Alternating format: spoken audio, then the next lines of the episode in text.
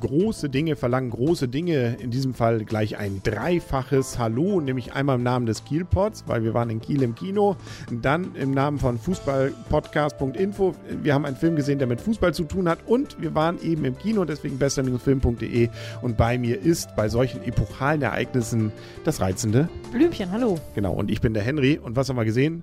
Die Mannschaft. Die Mannschaft läuft jetzt im Cinemax auch jeden Tag einmal und äh, lässt nochmal die gesamten euphorischen Gefühle aufleben, die wir im Sommer gerade ähm, ja, erlebt haben, wie Deutschland ja, also wir praktisch Weltmeister geworden sind. War doch nochmal wieder schön, oder? Es ist einfach fantastisch, sich nochmal vier Monate zurückversetzen zu lassen in diese Zeit, äh, wo wir auf der Straße gefeiert haben, wo man mitgefiebert, mitgezittert hat. Die ganzen Gefühle kommen nochmal hoch. Natürlich, man weiß ein bisschen, wie es ausgeht, aber trotzdem, ich habe nochmal ein bisschen mitgefiebert und man war sich halt bei dem einen oder anderen Ding nicht so ganz sicher, ob das nun doch reingeht. Und für uns ganz neues Gefühl, wir haben es nüchtern erlebt, weil ähm, die Hörer von Fußballpodcast.info wissen ja, wir haben ja dann den Spaß gehabt, dass wir bei jedem Tor versucht haben, äh, bei einigen Spielen ging das nicht mehr ganz so auf, ähm, einen kurzen zu trinken und zwar in Geschmacksrichtung der Landeswährung. Und äh, das wäre hier aber ein richtiges Gelage gewesen bei den Filmen, weil wir haben nochmal alle deutschen Tore gesehen. Ja, wirklich alle und teilweise ja auch wirklich nochmal in der Wiederholung. Das heißt, es waren ein paar mehr Tore, als während der WM passiert sind.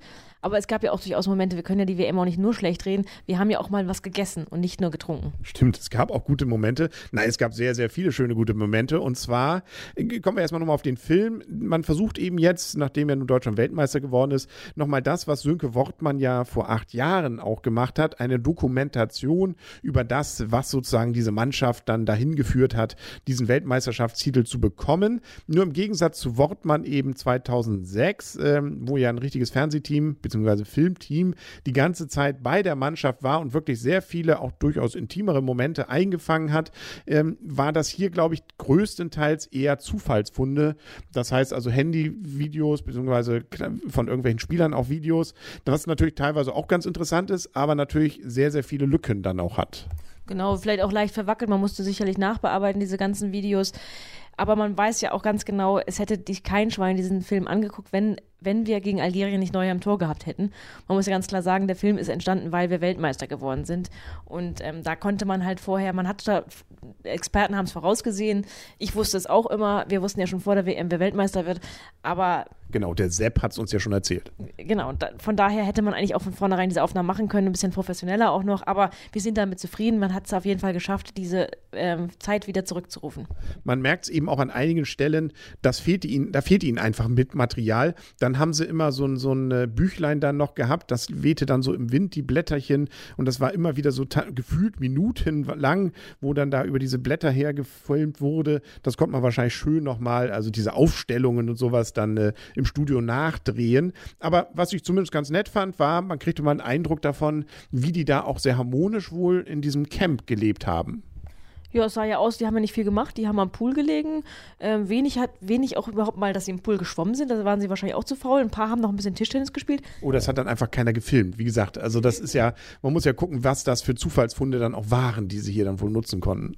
Ja, ich glaube, sie haben auch ab und zu mal trainiert. Also man hat ja schon ein paar nette Übungen vom Training gesehen und ich fand, es gab auch ein paar ähm, sehr geniale Momente, die man vorher sozusagen nicht im Fernsehen gesehen hat, wo man vielleicht was geahnt hat, aber also allein der Algerien-Freistoß zum Beispiel, das finde ich, fand ich einen ganz großen Moment in dem Film. Genau, den haben sie gleich am Anfang dann verwurstet und ähm, gut, das hat man bei dem Trailer dann im Zweifel jetzt auch schon x-mal gesehen, eben Herrn Müller im Dirndl. Aber das ist auch gleich am Anfang.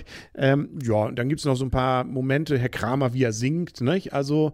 Und ansonsten auch viel eben noch aus den Stadien. Man hat versucht wirklich, und das ist auch, finde ich, ganz gut hingekommen dann auch, gut, Sönke Wortmann war ja auch wieder Produzent, ähm, da einen guten Bogen hinzubekommen, möglichst vieles dann auch mit einzubauen. Also auch das Interview mit Mertesacker mit seiner Eistonne war dabei und und und.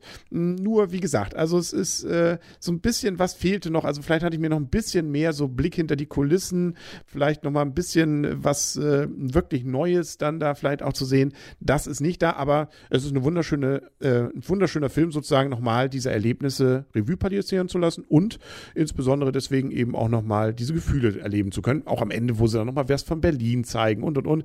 Das fand ich schon, da kommt doch wieder ein bisschen was hoch. Ja, also das, wie gesagt, man hätte sich natürlich noch mehr gewünscht, aber ich glaube, dafür ist der Film dann wiederum zu kurz oder das wäre dann nicht gleichmäßig verteilt gewesen. Ich hätte ganz gern die Jubelbilder noch länger gesehen ähm, nach dem Finalsieg. Das ist mir fast ein bisschen kurz gekommen.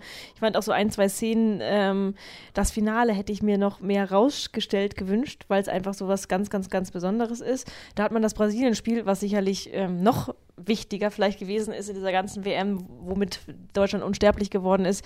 Aber ähm, vielleicht auch nur gefühlt, dass es zu kurz war. Man kann natürlich auch den Film nicht nur aufs Finale reduzieren.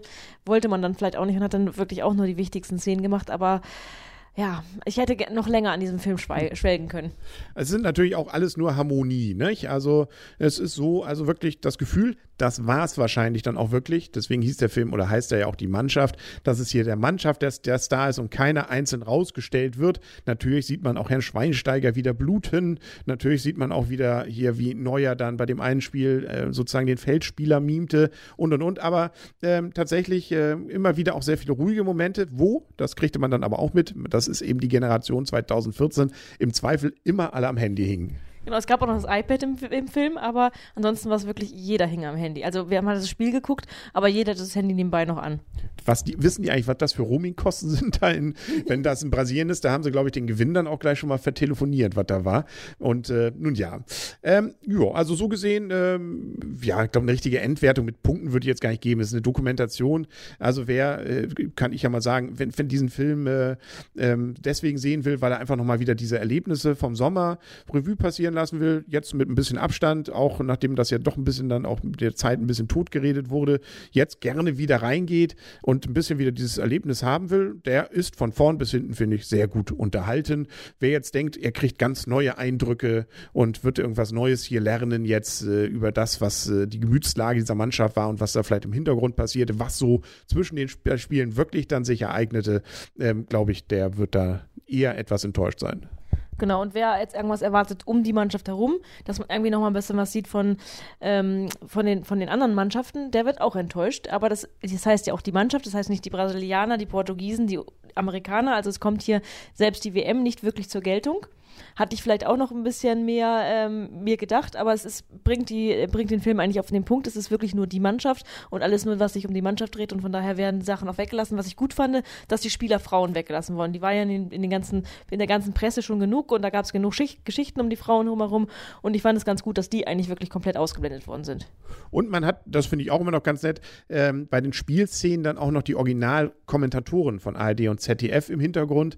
Das also macht ja dann auch nochmal so ein bisschen dieses Live-Feeling, äh, dann, dass es einem dann auch wieder noch ein bisschen wieder zurückkommt. Und äh, so gesehen, also eine runde Sache. Und äh, wie, glaube ich, elf Freunde auch schon geschrieben haben in ihrer Filmrezension, es wird wahrscheinlich der Film sein, den man einfach in Massen in nächster Zeit sich wahrscheinlich schenken wird, sobald er jetzt dann auch wahrscheinlich ja bald irgendwie auf Blu-ray und CD und so was rauskommt. Ja, ich gucke ihn mir definitiv gerne wieder an. Das ist ja auch nicht bei jedem Film so. Ich finde einfach, das ähm, Ende ist noch viel, viel schöner als vor acht Jahren. Ja, das ist das genau.